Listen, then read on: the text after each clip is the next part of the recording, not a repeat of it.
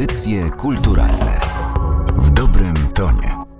Przy mikrofonie Martyna Matwiejuk witam się z Państwem w październikowej odsłonie kontroli jakości. Tak się złożyło, że w tym odcinku przyjrzymy się polskim nowościom z szeroko pojętej sceny elektronicznej. Przed nami jednak różnorodne światy z namysłem stworzone przez muzyków, którzy bardzo świadomie sięgają po swoje narzędzia wyrazu. Posłuchamy nieco o romansie z analogowymi syntezatorami, o stanach osiąganych dzięki muzyce ambient oraz o procesie tworzenia bardzo szczególnego rodzaju muzyki ilustracyjnej. Zapraszam.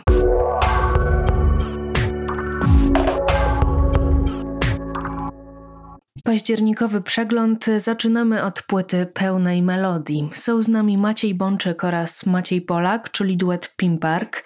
Spotykamy się przy okazji niedawnej premiery waszej drugiej płyty, Doppelganger, która w znacznym stopniu odbiega od waszego pinparkowego debiutu, na który składał się wyimprowizowany materiał. Oczywiście pozostaliście wierni analogowym syntezatorom. Dostaliśmy tym razem zbiór kompozycji, które swoim brzmieniem, ale i formą podania, tytułami czy też oprawą graficzną od razu przywodzą na myśl elektronikę końca lat 70., a zwłaszcza rewolucyjną wtedy szkołę niemiecką. W opisie tej płyty znalazła się taka informacja, że w zasadzie to wam wyszło przypadkiem i przyznam, że wręcz trudno jest mi w to uwierzyć. Ta inspiracja choćby krautrockiem towarzyszyła i waszej pierwszej płycie i z pewnością można was było kojarzyć z taką muzyką. Jak to jest, że was podświadomie znów zniosło w tamte rejony brzmieniowe? Powiedziałeś, że to może trochę trudno w to uwierzyć, że to jest jakaś niezaplanowana sytuacja, to po prostu wiesz, jakby skomentowałbym to w taki sposób, że to jest dlatego niezaplanowana sytuacja, że my jakby nie umawiamy się, nawet w tej chwili pracując już nad jakimiś nowymi rzeczami, my się tak nie do końca umawiamy, co będziemy robić, jak będziemy robić i co chcemy osiągnąć, zwłaszcza na końcu. To może to, jak będziemy robić, to się trochę umawiamy, bo sposób pracy trochę ewoluuje, dochodzą jakieś inne instrumenty, albo myślimy o tym, żeby coś nagrywać na przykład trakami, a nie improwizować i sobie gdzieś tam o tym dyskutujemy w międzyczasie tak zwanym, ale tak naprawdę samo tworzenie czy wytwarzanie muzyki w naszym przypadku polega na tym, że my się musimy spotkać ze sobą, a ponieważ mieszkamy w dwóch zupełnie dosyć odległych miastach, bo ja jestem z Wrocławia, a, a Maciek jest z Trójmiasta, z Sopotu, no i jak już się spotykamy, no to mamy jakieś 3-4 dni takiej przyjemności koncentrowania się tylko na, na nagraniu, na komponowaniu, na szukaniu jakichś rozwiązań, na, na testowaniu jakichś pomysłów, które gdzieś tam ktoś miał w międzyczasie. I teraz to, co z tego testowania i z tego ćwiczenia wychodzi, no to czasami na tyle nas przekonuje, że potem staje się elementem płyty. I w przypadku pierwszej płyty tak właśnie było, że właściwie to cała płyta powstała głównie z improwizacji, dlatego że no, spotkaliśmy się ileś tam razy, ileś tam rzeczy wyimprowizowaliśmy a potem dokonaliśmy edycji tych improwizacji, jakby nie modyfikując ich zbyt mocno nawet. Raczej zaznaczając, gdzie ma się zacząć, gdzie ma się skończyć, powiedzmy, tam, gdzie trzeba było to minimalnie coś dodać albo wyretuszować, ale raczej zachowując taki pierwotny charakter tego, co, co zagraliśmy z ręki, że tak powiem. No a w przypadku tej nowej płyty, czyli Doppelganger, jest tak, że chyba jakoś w którymś momencie doszliśmy do takiego przekonania, że w tym przypadku może fajniej byłoby pracować e, śladami, nie? że na przykład wymyślić jakiś riff albo jakiś, jakiś beat i potem budować na tym kolejne elementy, aż się nam wykrystalizuje forma całego utworu. No to w takim razie akurat, y, co jest nietypowe dla nas, Maciek zaczął od omówienia warsztatowego tej płyty,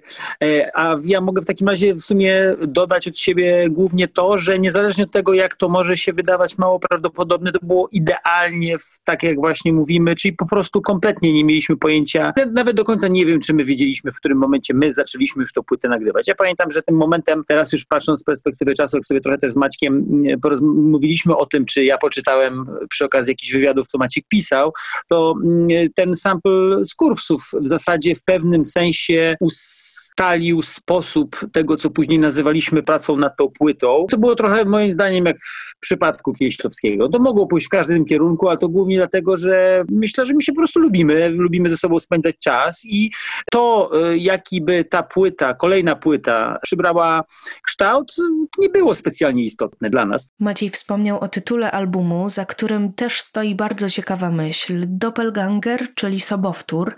Jak rozumiem, sobowtór Pin Parku, że z przeszłości. To myśl podrzucił Maciek Polak, szukając e, jakiegoś dobrego słowa, które mogłoby stanowić tytuł płyty, powiedzmy. Ale nie? tutaj ci przepraszam, świadomie akurat wejdę teraz w słowo i to, co mi się wydaje bardzo dobrze nam wychodzi, to jest to, że okej, okay, ja wymyśliłem to słowo i cały czas uważam, że to jest bardzo dobre słowo bardzo dobry tytuł, ale z kolei ty całą narrację stworzyłeś, więc to, co mi się u nas podoba, że w zasadzie zazwyczaj są dwie osoby potrzebne do tego, żeby stworzyć e, coś, co w przestrzeni nie nabiera jakiegoś znaczenia. To tylko jest taki trend. Wiesz, może po prostu chodzi o to, że im dłużej się po prostu człowiek zajmuje y, sztuką i to niekoniecznie musi dotyczyć samego grania, tym y, coraz bardziej, to może dotyczyć sztuk wizualnych albo w ogóle czegokolwiek, to kwestia nadania czemuś tytułu jest dosyć istotna. Ona też nie musi być istotna. Są zespoły, które tak jak Super Silent wydają kolejne płyty z, z jednym kolorem jakimś i, i tytuły to jest 1,1, 1,2, 1,3, a potem 2,1, 2 i tak dalej, nie? I dla nich jakby ta kwestia tytułowania i, i jakby budowania pewnej narracji wokół tej muzyki, a okładka i tytuły są dla muzyki instrumentalnej dosyć istotne pod tym względem, nie ma w ogóle znaczenia, czym jakby wykonują jakiś taki świadomy gest, że w ogóle nas to nie interesuje, no nie? Interesuje nas tylko muzyka, a ja z kolei mam takie ciągoty do sztuk wizualnych, którymi się zresztą zajmuję i dla mnie jakby w ogóle kwestia, ale też zajmuję się powiedzmy od strony też teoretycznej no takimi fenomenami jak fonografia. I z mojego punktu widzenia kwestia okładki i tytułu jest bardzo ważna dla tej muzyki i Maciek rzucił hasło Doppelganger, które mi się od razu spodobało, ale to rzuco, rzucone słowo było bardziej czymś takim, co, co dobrze brzmi, co dobrze pasuje, co dobrze się pozycjonuje, co się, co się dobrze kojarzy w, w ramach pewnej aury, jaką wytwarza ta muzyka. A ja z kolei później zacząłem to rozbierać do części pierwszej, zastanawiając się, no właśnie, kto tu jest tym bliźniakiem, nie? No bo my gramy we dwójkę i moglibyśmy iść takim tropem, że że jesteśmy swoimi własnymi sobowtórami, bo gramy na takich samych syntezatorach, bo interesują nas podobne klimaty, powiedzmy, chociaż tak naprawdę jesteśmy bardzo różnymi osobami, bardzo się lubimy, ale też jakby mamy pewne pola, w które się nie zagłębiamy wzajemnie. Być może tym bliźniakiem, czy tym odbiciem, to nie jestem ja względem Maćka, albo no jeszcze mamy tak samo na imię, nie? żeby było śmieszniej. Tylko, tylko, tylko, to, tylko tym, tym bliźniakiem jest powiedzmy jakaś hipotetycznie istniejąca grupa, która kiedyś już tą płytę nagrała, ale ta płyta gdzieś zaginęła, właściwie nikt o niej nie wie i teraz ona wraca, wiesz, jakby na zasadzie kopii pozbawionej oryginału, czyli czegoś, co komuś się wydawało, że istnieje, a w sumie to jest trochę zabawa pewną konwencją, o, tak, tak bym powiedział i, i to świadoma, no nie? Że, że, że my jakby nie unikniemy czegoś takiego, że utwór pod tytułem Autobahn Kirche kojarzy się z utworem Autobahn, Kraftwerk, a brzmienie tej płyty też jakby przywołuje echa tej niemieckiej elektroniki lat 70., a my nie jesteśmy retromaniakami, w tym sensie, że to nie jest jakby retromania na zasadzie takiej, że my siadamy, pijemy kawkę albo herbatkę i, i, opowiadamy, jak to przed wojną było cudownie, albo w latach 70., albo w 90., tylko lubimy takie, a nie inne brzmienia, pracujemy w taki, a nie inny sposób, bo w inny nie umiemy albo cały czas się uczymy i wyszło nam akurat takie coś. Nas interesuje jednak mimo wszystko bycie tu i teraz, no nie? Mm. A rozmawiając o samej muzyce i instrumentarium, miałam kiedyś okazję słyszeć Was na żywo w Finie, kiedy tworzyliście tło dźwiękowe do starych polskich animacji. I pamiętam z tego wydarzenia scenę pełną sprzętu, mnóstwo przewodów, gałek, pokręteł. Dla osoby, która nie miała z tym do czynienia, to jest jakiś zupełny kosmos i zawsze się zastanawiam, jak obłaskawić syntezator.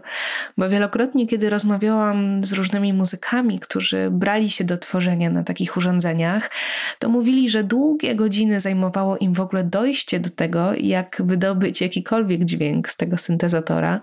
I zastanawiam się też, czy tu wystarczyłoby pewne zacięcie eksperymentalne. Tu przypomniał mi się Eugeniusz Rudnik, który w jednym z wywiadów, pytany o to, jak to się stało, że jest jednym z ważniejszych kompozytorów muzyki konkretnej, odpowiedział, że po prostu wiedział, czym różni się sinus od kosinusa. Znaczy ja pamiętam spotkanie z panem Rudnikiem przy okazji którejś z edycji Soundeditu w Łodzi i no, był to fenomenalny człowiek i on w bardzo taki prosty sposób mówił, że kiedyś akurat przechodził, wszedł po Warszawie, w dobrą bramę wszedł, już nawet nie pamiętam dokładnie jaki był ten ciąg przyczynowo-skutkowy, no ale w końcu trafił do, do, do studia eksperymentalnego i to nie było żadnej, żadnego romantyzmu w tej historii. Mi się wydaje, że po pierwsze, znaczy to mi się nie, nie musi wydawać, bo wiem, że ani ja, ani Maciek nie mamy żadnego przygotowania muzycznego, teoretycznego, więc to jest kwestia jakiegoś wyczucia e, smaku muzycznego w ogóle i jakiejś gotowości na naukę technologii. No, to jest po prostu kwestia przyzwyczajenia i wydaje mi się też o zdolności rozebrania tego na czynniki pierwsze. Dobrym przykładem byłby stół mikserski. Tak? Jeśli masz w dużym studio wielki stół mikserski, no to e, dla ludzi jest to nie do objęcia umysłem, no bo masz tam setki pokręteł i to wszystko wygląda jakieś takie madejowe łoże, na, do którego nawet nie ma jak podejść umysłem. A tak na dobrą sprawę, jak zaczniesz dzielić to wszystko na części składowe, z których musi się składać, to się okazuje, że tam jest całkiem dużo logiki, więc e, moim zdaniem e, cała sztuka polega na tym, żeby jak ktoś e, zdobędzie urządzenie, z którego wydobywa dopiero po paru godzinach jakiś dźwięk, niekoniecznie od razu na nim nagrywał muzykę, tylko się go nauczył najpierw i to niejednokrotnie dla wszystkich będzie z lepszym efektem. Natomiast to nie jest technologia rakietowa. Na przykład dla mnie dużo większym, cały czas jest i dużo większym problemem była jakakolwiek nauka obsługi programów komputerowych, muzycznych, które dla większości ludzi są banalne. Więc to jest też kwestia świadomości swoich predyspozycji. I to jest chyba największa sztuka, żeby znaleźć swój sposób pracy. Mi nawet to chyba trochę za dużo zajęło czasu w życiu niż powinno, ale to jest największym szczęściem, czyli wiedzieć w jaki sposób chce się pracować, a w moim rozumieniu to znaczy względnie szybko i kontrolując rozwój i efekty, które się osiąga. Pamiętam, jak miałem swój pierwszy syntezator analogowy, to był ARP Odyssey i rzeczywiście kilka godzin mi zajęło, zanim wydobyłem z niego jakiś dźwięk. Zacząłem kumać jakby, co muszę poprzesuwać, żeby w ogóle zagrać jakąś melodię, no nie? A nie miałem żadnego przygotowania, nie miałem żadnej książki. Po prostu Kupiłem z ogłoszenia ten instrument 20 lat temu, trzymam go do dzisiaj i pojechałem na tydzień na jakieś wczasy w góry ze znajomymi. Każdy coś tam robił, a ja sobie kminiłem ten syntezator. I, i bardzo długo to trwało. Jakby to było wynikiem też między innymi tego, że wtedy nie było YouTube'a i tutoriali. Teraz by to było... A przepraszam, że ci wejdę, świadomie ci wejdę słowo, przepraszam, ARP Odyssey o tyle jest nietypowy, że nie ma w nim gałki głośności jako takiej na przykład. Mm, tak, no to jest w ogóle dosyć specyficzny instrument, ale ja w ogóle nie miałem żadnego pojęcia na ten temat. Ale widzisz, to mnie jakby specjalnie nie zraziło. Rzeczy są mniej lub bardziej skomplikowane, ale jakby istotna jest chyba jakaś motywacja, która się w tobie rodzi, że chcesz naprawdę to poznać. Nie? I jak cię to wciąga, to, to tak naprawdę nie wiesz, kiedy jesteś w stanie się nauczyć bardzo wielu skomplikowanych rzeczy.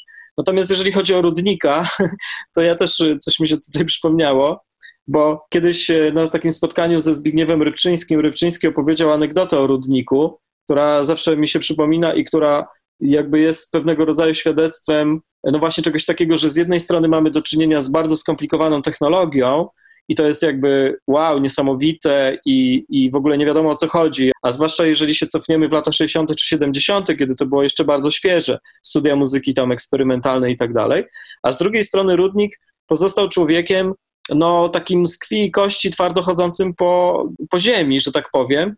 I kiedyś nastąpiła taka sytuacja, że on współpracował czy, czy asystował przy jakichś nagraniach w studio w Kolonii, studio WDR i tam dyrektorem tego studia był Karl-Heinz Stockhausen, czyli taki, no, jak na tamte czasy, bardzo ważna postać dla muzyki elektronicznej i nie tylko. I w pewnym momencie w reżyserce doszło do jakiegoś totalnego sprzężenia, że jakieś gałki były poprzekręcane, nie, nie tak jak trzeba, ktoś włożył jakąś wtyczkę nie w to gniazdo i nastąpił jakby taki totalny feedback z tak gigantycznym sprzężeniem, że wszystko zaczęło buczeć na takiej granicy wytrzymałości dla słuchu.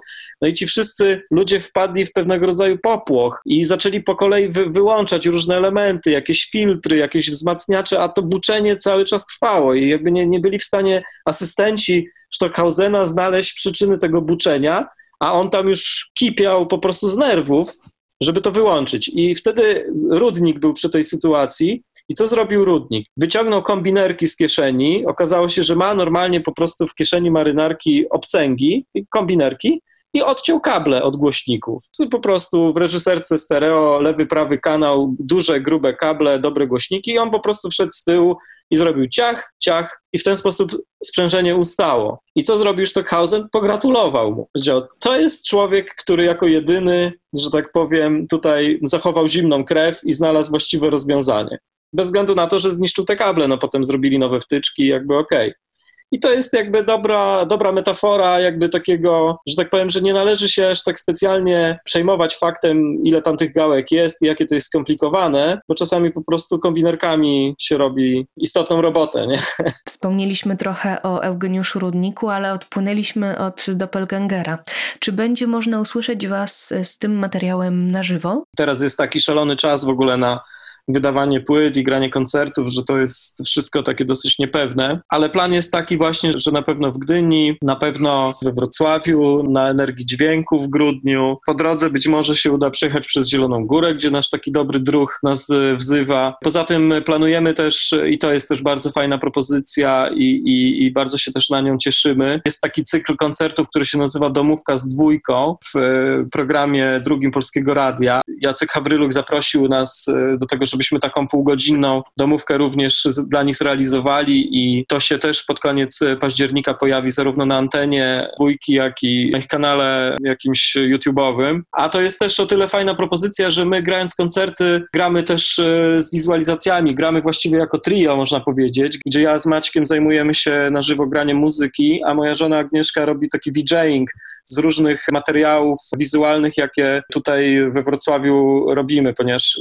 ja i Agnieszka też zajmujemy się sztukami wizualnymi, animacją, filmem eksperymentalnym i jako taki duet kino-manual powstaje bardzo dużo różnych takich, czasem abstrakcyjnych, czasem mniej materiałów takich wizualnych, które później Agnieszka wykorzystuje na koncertach i stąd właściwie się śmiejemy, że to jest taki, taki podwójny duet, który w efekcie jest triem, jak już gramy na żywo i chcemy właśnie też, żeby ta domówka z dwójką miała ten, zachowała ten audiowizualny charakter.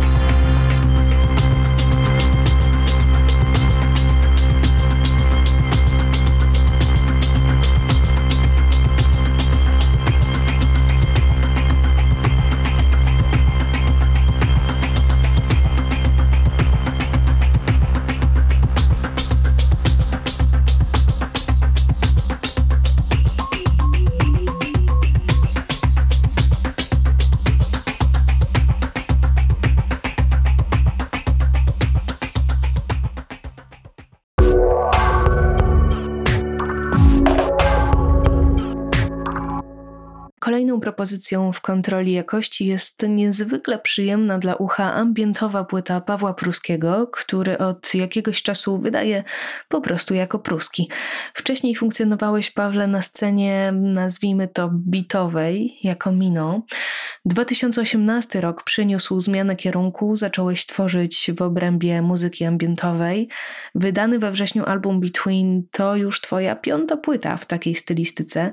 Czy Mino jest już za tobą? Wydaje mi się, że i tak i nie, bo z jednej strony gdzieś ten projekt cały czas staram się trzymać otwarty, gdzieś tam sobie coś próbuję eksperymentować, a z drugiej strony mocno w tej chwili pochłaniają mnie właśnie te bardziej eksperymentalno-ambientowe klimaty. Z tym projektem Mino mam teraz trochę taką zagwostkę, że w zasadzie nie wiem, w jaką stronę estetycznie iść z tym, bo wiele osób, które gdzieś tam tworzyło w tej estetyce, nie wiem, ostatnio słuchałem na przykład wywiadu Nuna, no i on, on też trochę podzielał moje zdanie, że gdzieś ta estetyka w cudzysłowie takiego elektronicznego, instrumentalnego hip-hopu albo jakichś tam bitów, bo to jest zawsze ciężkie do określenia, że gdzieś tam ta formuła doszła do ściany i nie bardzo wiadomo, gdzie to rozwinąć. Oczywiście jest mnóstwo możliwości, tylko trzeba gdzieś, e, gdzieś by to solidnie przemyśleć, no i tak, żeby to było przyjemne w odbiorze, miało to sens, no i żeby to było też spójne po prostu z jakąś własną wizją, bo na siłę to by nie miało większego sensu. No właśnie o to też chciałam Cię zapytać, czy to jest tak, że tamta stylistyka w pewnym sensie dla ciebie się wyczerpała,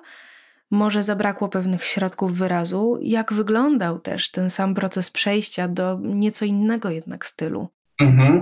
To było troszeczkę tak, że z jednej strony gdzieś tam wydaje mi się, że w, ty, w, obrębie tej estetyki gdzieś tam doszedłem do miejsca, do które mnie interesowało i nie bardzo właśnie tak wspomniałem przed chwilą, wiedziałem gdzie, e, gdzie skręcić, a po drugie też trochę ten proces był taki dualny, bo obserwując sobie wytwórnie, które powiedzmy wydawały tego typu muzykę i które też działały w tej estetyce, one też w tej chwili troszeczkę milczą, więc być może to na przykład, nie wiem, Project Musical i tego typu twory, więc być może one też czekają na jakieś przeformatowanie tego, a być może gdzieś nadszedł czas na to, żeby wykonać nie ewolucję, a żeby to była rewolucja i zupełnie się to zmieniło. Poza tym to jest też kwestia taka, że ja bardzo lubię gdzieś grać na żywo. Dla mnie koncerty są super ważne i tak na przykład odnajduję sobie tu bez większych problemów tą przestrzeń dla tych ambientowych rzeczy i to się bardzo fajnie gra i są fajne miejsca i w Polsce, na świecie, gdzie można to robić, tak dla tych rzeczy bardziej bitowych związanych z tą poprzednią działalnością, no w, tej, w tym momencie również ta przestrzeń dziś została ograniczona. Ale to było tak od początku ten gatunek był związany, że on z jednej strony to jest muzyka do słuchania,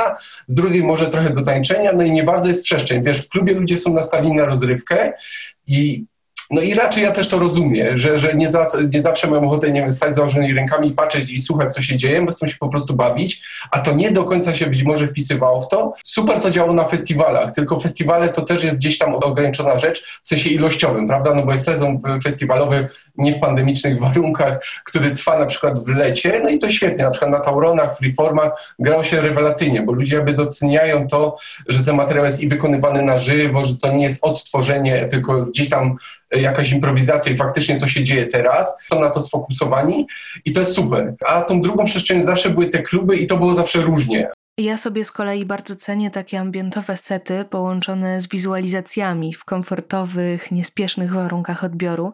A pamiętasz swoje pierwsze zderzenie z ambientem jako odbiorca? Jako odbiorca? Myślę, że to było, było bardzo, bardzo dawno temu. Nie wiem, czy to do końca był ambient. Ja trochę zostałem zarażony tą, tą szkołą berlińską. To są odległe czasy, tam lata 70., Klaus Schulze i tak dalej. Ja tego bardzo lubiłem słuchać. Gdzieś też chyba to nie jest jakaś wyjątkowość, bo przypuszczam, że wcześniej te płyty były dość popularne. Mówię tu o pokoleniu mojego ojca na przykład tak dalej, więc to nie był żaden wyjątek, ale bardzo mnie to wtedy zaraziło, takie podejście do muzyki. A koncertowo, no tak, były jakieś koncerty, które absolutnie zwaliły mnie z nóg, na przykład, nie wiem, Tim Hacker, pamiętam, że grał tutaj w kościele w Krakowie, kiedyś zapomniałem nazwy, zaraz sobie przypomnę. W każdym razie wydarzenie niesamowite, bo to jest też specyficzna postać, on w ogóle siebie nie eksponuje podczas grania, więc on sobie tam u góry, gdzie jest organista, on wszedł w cieniu, usiadł w kucki, rozłożył sprzęt na kolana, zaczął grać. I to była absolutna magia. Nawet w czasie jakichś braw on się w ogóle nie pokazał, tylko było widać, tu jakiś cień przeszedł człowieka, tam pomachał ręką i odszedł. To były moje jakieś takie pierwsze koncertowe zdarzenia. No i mi się to bardzo spodobało. To jest w ogóle ta wrażliwość, która jest też ciekawa, która mnie interesuje. Zerknijmy teraz proszę na płytę Between, która została wydana przez Chryzali Sound. No właśnie, jak to się stało, że znalazłeś się we włoskim labelu? To jest trochę pokłosie pandemii, bo w czasie pandemii, jak wiadomo, y, granie jest dość utrudnione i ja wtedy dostałem propozycję tutaj znajomych z Krakowa, żeby, żeby zrobić jakoś fajnego streama, właśnie tak jak mówisz, wizualami, żeby to było fajnie zrobione i to się stało. I okazało się, że, że podczas tego streamu, gdzieś zasięgowo to, to fajnie poszło i właśnie zobaczył to też właściciel tego labelu, czyli Francis. On gdzieś to zobaczył i mu się to bardzo spodobało i on y, od razu rzucił hasło, czy, by, czy byśmy nie współpracowali, czy nie miałbym jakoś materiału dla niego. A ja byłem z kolei wtedy na etapie taki, że, że miałem materiał, który był oddany dla poprzedniego labelu, czyli White Rap Records, czyli jest tam londyński label, a on mówi, nie ma problemu, ja poczekam, spróbuj coś zrobić, zobaczymy jak to wszystko wyjdzie. Więc to była fajna, super komfortowa sytuacja, bo to była taka praca prawie, że na zamówienie. W sensie, że wiedziałem, że ktoś to solidnie przesłucha, sprawdzi, a ja mam ten, ten komfort, że mogę spokojnie sobie na tym pracować, no i zobaczymy, co wyjdzie. No i okazało się, że Francisowi gdzieś ten materiał się spodobał, finalnie ukazał się, ukazał się w postaci płyty. Between, czyli pomiędzy, to jak rozumiem jest poszukiwanie tych różnych nie do końca być może definiowalnych stanów, wokół jakiej myśli powstawał ten materiał? Próba gdzieś tam estetycznie bazowania na pewnych niedookreśleniach. I to z jednej strony gdzieś tam ma jakieś przełożenie estetyczne, ale z drugiej też techniczne. Ja bardzo się interesuję o to od wielu, wielu lat teorią prawdopodobieństwa, więc bardzo lubię gdzieś tam, nie wiem, matematycznie to eksplorować i to jest super ciekawy temat, który mnie będę nudził.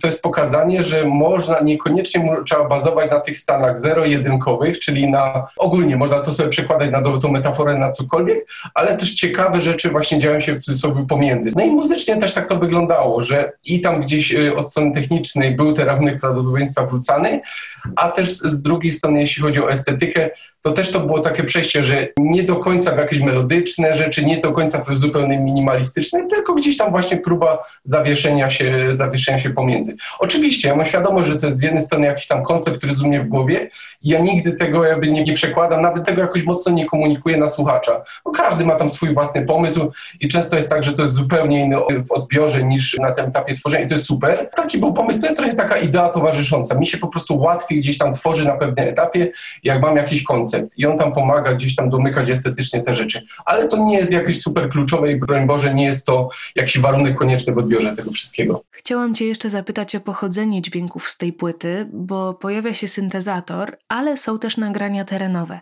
Ja zawsze lubię wiedzieć, skąd ten field recording pochodzi, bo to trochę z jednej strony wydaje mi się, że oswaja tę muzykę, ale też jest pewnym wentylem do usłyszenia być może nowych warstw pośród tych dźwięków. Skąd pochodzą akurat te nagrania? One były tutaj wykonywane w większości w Krakowie, w jakichś terenach leśnych, których niestety mamy coraz mniej. W każdym razie gdzieś tam z, tym, z tym rekorderem właśnie na Zakrzówku, to jest w ogóle bardzo fajny, bardzo malutki teren, więc tam to było nagrywane. I sporo tych chwil recordingów też było przeprowadzane w takiej skali mikro, czyli na przykład było brane jakieś pudełko, tam nawrzucane było jakieś, nie wiem, liści, jakichś takich naturalnych przeszkadzajek patyczków. No i to jest fajne, bo nawet jak pogoda nie dopisuje, to można w domu sobie takie mini laboratorium stworzyć, tam dać ten rekorder i to wszystko ponagrywać nagrywać. Więc to jest jakby dwuwarstwowo. Tam makro to jest gdzieś tam takie tereny bardziej zielone, tutaj w okolicy Krakowa, a mikro to są właśnie spreparowane jakieś sytuacje na zasadzie jakichś przeszkadzajek, patyczków i tego typu rzeczy.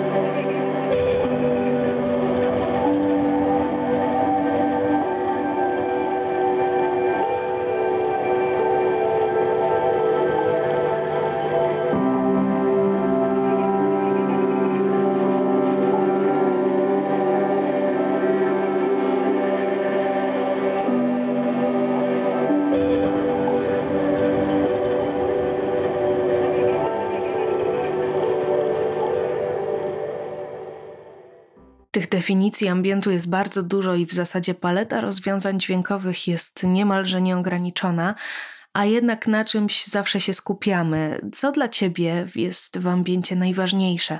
Być może jest jakiś stan czy odczucie, które ty chcesz osiągać, tworząc muzykę, i z drugiej strony, czego oczekujesz jako odbiorca ambientu? Ja bardzo, właśnie, z jednej strony gdzieś tam docenię na pewno tą minimalistyczną formę, no bo też podobają mi się takie rzeczy, nie wiem, 12K wytwórnie, tam nie wiem, Markusa Fischera i spółkę, bardzo cenię sobie takie podejście do estetyki.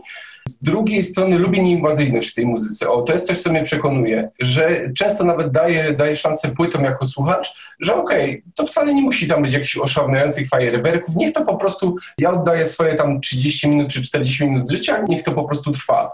I to jest ciekawe i bardzo lubię taki element, że z jednej strony jest, na początku jest mi to praktycznie obojętne, ale potem okazuje się, że gdzieś tam człowiek podświadomie kupuje tą wizję i nagle gdzieś tam myśli trafiają w zupełnie inne regiony. Dlatego gdzieś tam unikam też jako póki co jakiejś melodyczności, rytmiki. Nie jest to dla mnie ważne. Ważne jest dla mnie jakby wejście do tego obrazu. Ktoś mi daje jakiś nakreślony obraz, w nim sporo rzeczy brakuje i to jest dla mnie fajne. Właśnie te braki w ambiencie są dla mnie ok, że ta struktura nie jest taka zapchana i tak dalej, jest tam sporo przestrzeni. No ja sobie tam mogę wejść jako słuchacz w tą przestrzeń i, i pospacerować, zobaczyć. Oczywiście, tak tutaj wspomniałaś, tego, tego jest mnóstwo. Często się spotykam, że rozmawiamy gdzieś tam z kimś w ambiencie, ktoś rzuca, rzuca propozycję, ja rzucam i okazuje się, że to są i tak dwa różne światy. I mówię, no spoko, spoko, ale ja nie przepadam za tym i, i vice versa. Więc to, tak mówisz, ta etykieta ambientu jest w tej chwili bardzo, bardzo duża.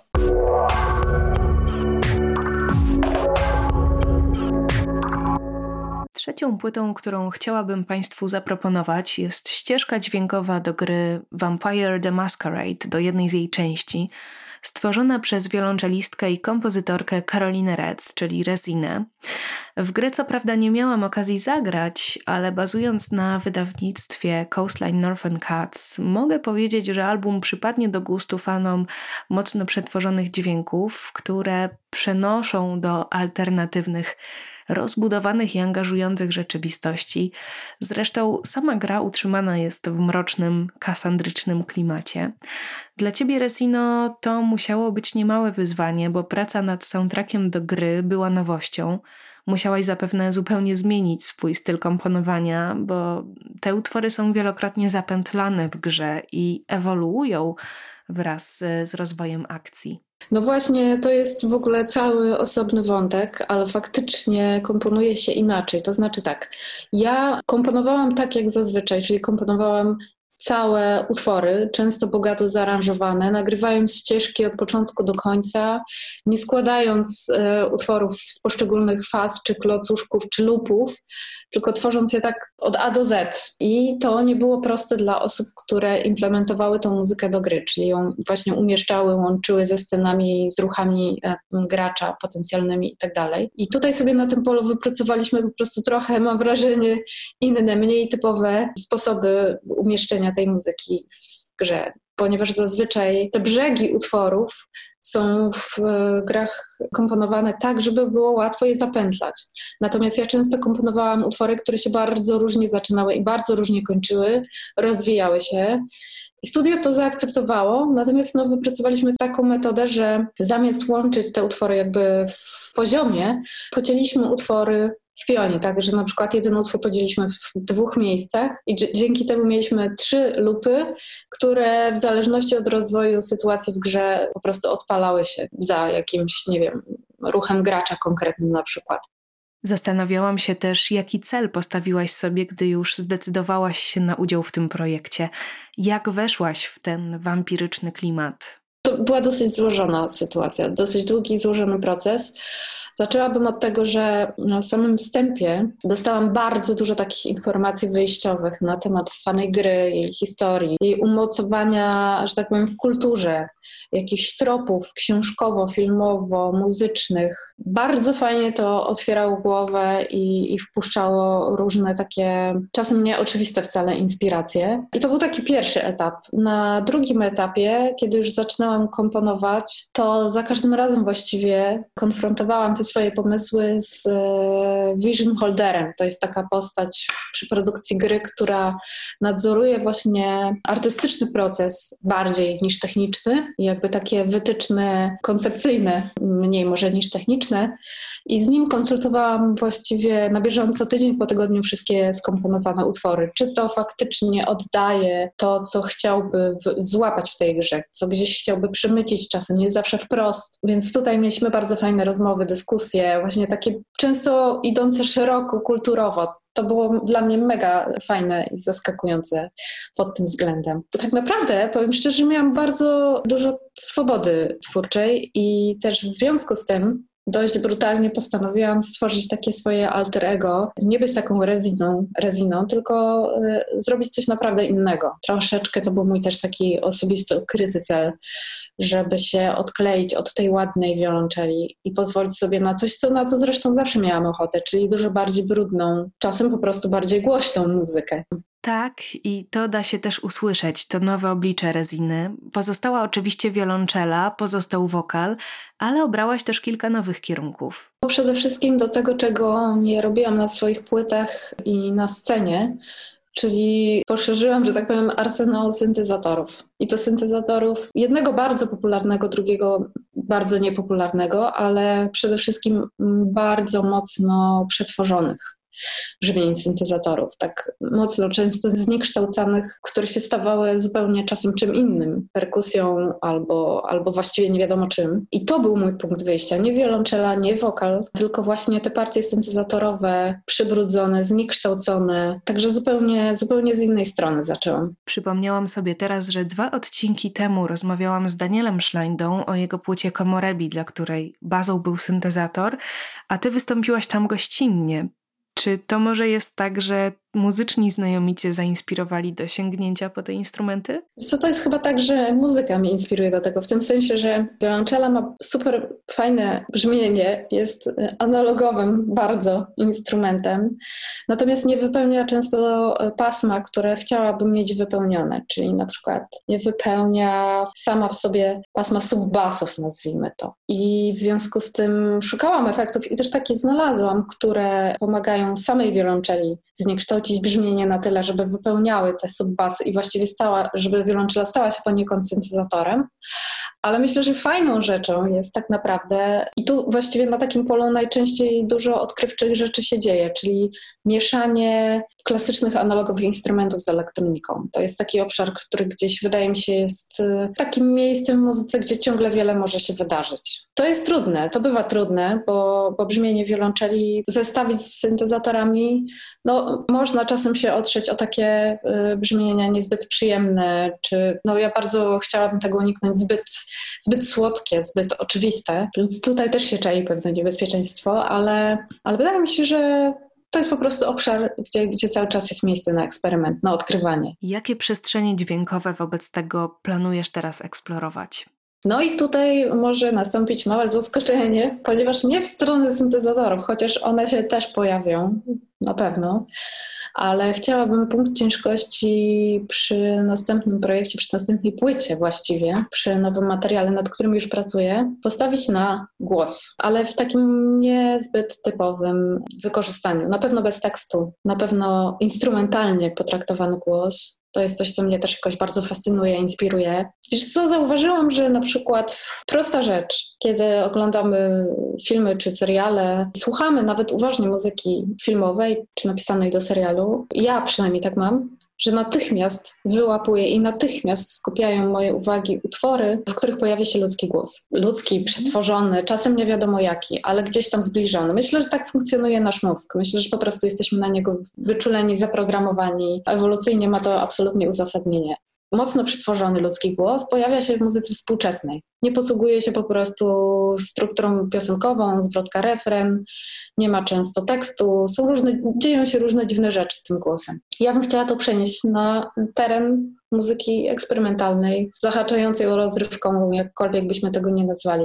Ale chciałabym to, co trochę jakby zaanektował sobie świat muzyki współczesnej, jeśli chodzi o pisanie muzyki na wokale, na chór. Chciałabym to trochę wciągnąć w ten nasz świat muzyki alternatywnej, żeby wokal nie oznaczał piosenki. Czy to będzie Twój głos? Mój, ale nie tylko, ponieważ premierowy materiał, nad którym pracuję, będzie miał premierę na festiwalu Jazz Art we Wrocławiu, co wczoraj zostało ogłoszone. I na tą konkretną premierę zaproszę ośmioro wokalistów z chóru. Będzie to prawdopodobnie chór NFM-u. Także no to będzie, myślę, dosyć wyjątkowa sytuacja. Nie zawsze to się tak uda prawdopodobnie wykonać, przeprowadzić, ale, ale będzie mi towarzyszyło ośmioro wokalistów, co jest dla mnie niesamowitą w ogóle sytuacją i stwarza ogromne pole w ogóle do takich wokalnych eksperymentów. Wypatruję już Twojej nadchodzącej płyty, ale skupiając się jeszcze na najnowszym soundtracku, tu się rodzi pytanie o to, jak w ogóle stworzyć dobrą ścieżkę dźwiękową, abstrahując już od jej przeznaczenia. Co zrobić, aby ona oczywiście nie popsuła obrazu, ale też nie zaburzyła go, nie przytłoczyła? Trudne pytanie, wiele odpowiedzi. Ale myślę, że tak. Po pierwsze, wcale nie jestem zwolennikiem na przykład dużej ilości muzyki w filmie często. Zwłaszcza takiej, która odrealnia nam wrażenie obcowania z bohaterami. Bywają jednak takie filmy, gdzie muzyka faktycznie staje się bohaterem. Jakby taką strefą dopowiadającą coś więcej niż proste emocje. I tutaj zawsze przykładem dla mnie jest Mandy, do którego muzykę napisał Johan Johansson. Tam faktycznie muzyka jest jakby kolorem kolejnym dołożonym do palety całej. To jest jedna rzecz. A druga rzecz, wydaje mi się, że pomaga inteligencja emocjonalna bardzo mocno. Zrozumienie faktycznie takiej esencji, czegoś, co się kryje, jak ja to mówię, pod podszewką, w trzewiach. Dotarcie gdzieś tak naprawdę, w, za przeproszeniem, we flaki tego filmu czy gry i znalezienie jakiejś palety barw, która dobrze będzie to oddawać.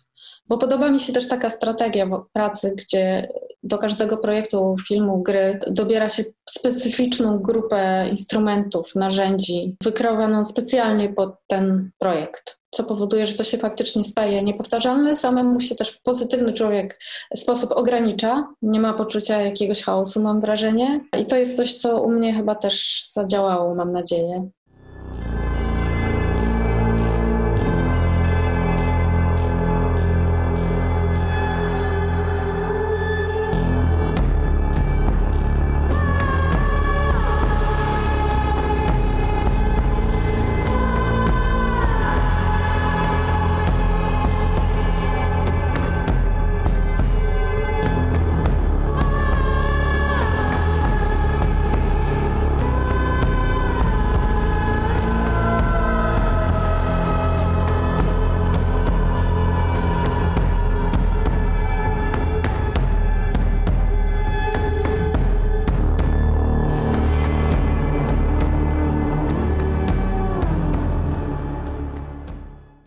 Październikowej kontroli jakości rozmawialiśmy o doppelgangerze duetu Pin Park. Moim gościem był też Paweł Pruski z albumem Between, natomiast Rezina opowiedziała nieco o soundtracku, który również został wydany jako oddzielna ścieżka dźwiękowa. Zachęcam do przesłuchania tych wydawnictw i zapraszam na kolejny odcinek kontroli jakości już w pierwszy piątek listopada. Martyna Matwiejuk, do usłyszenia.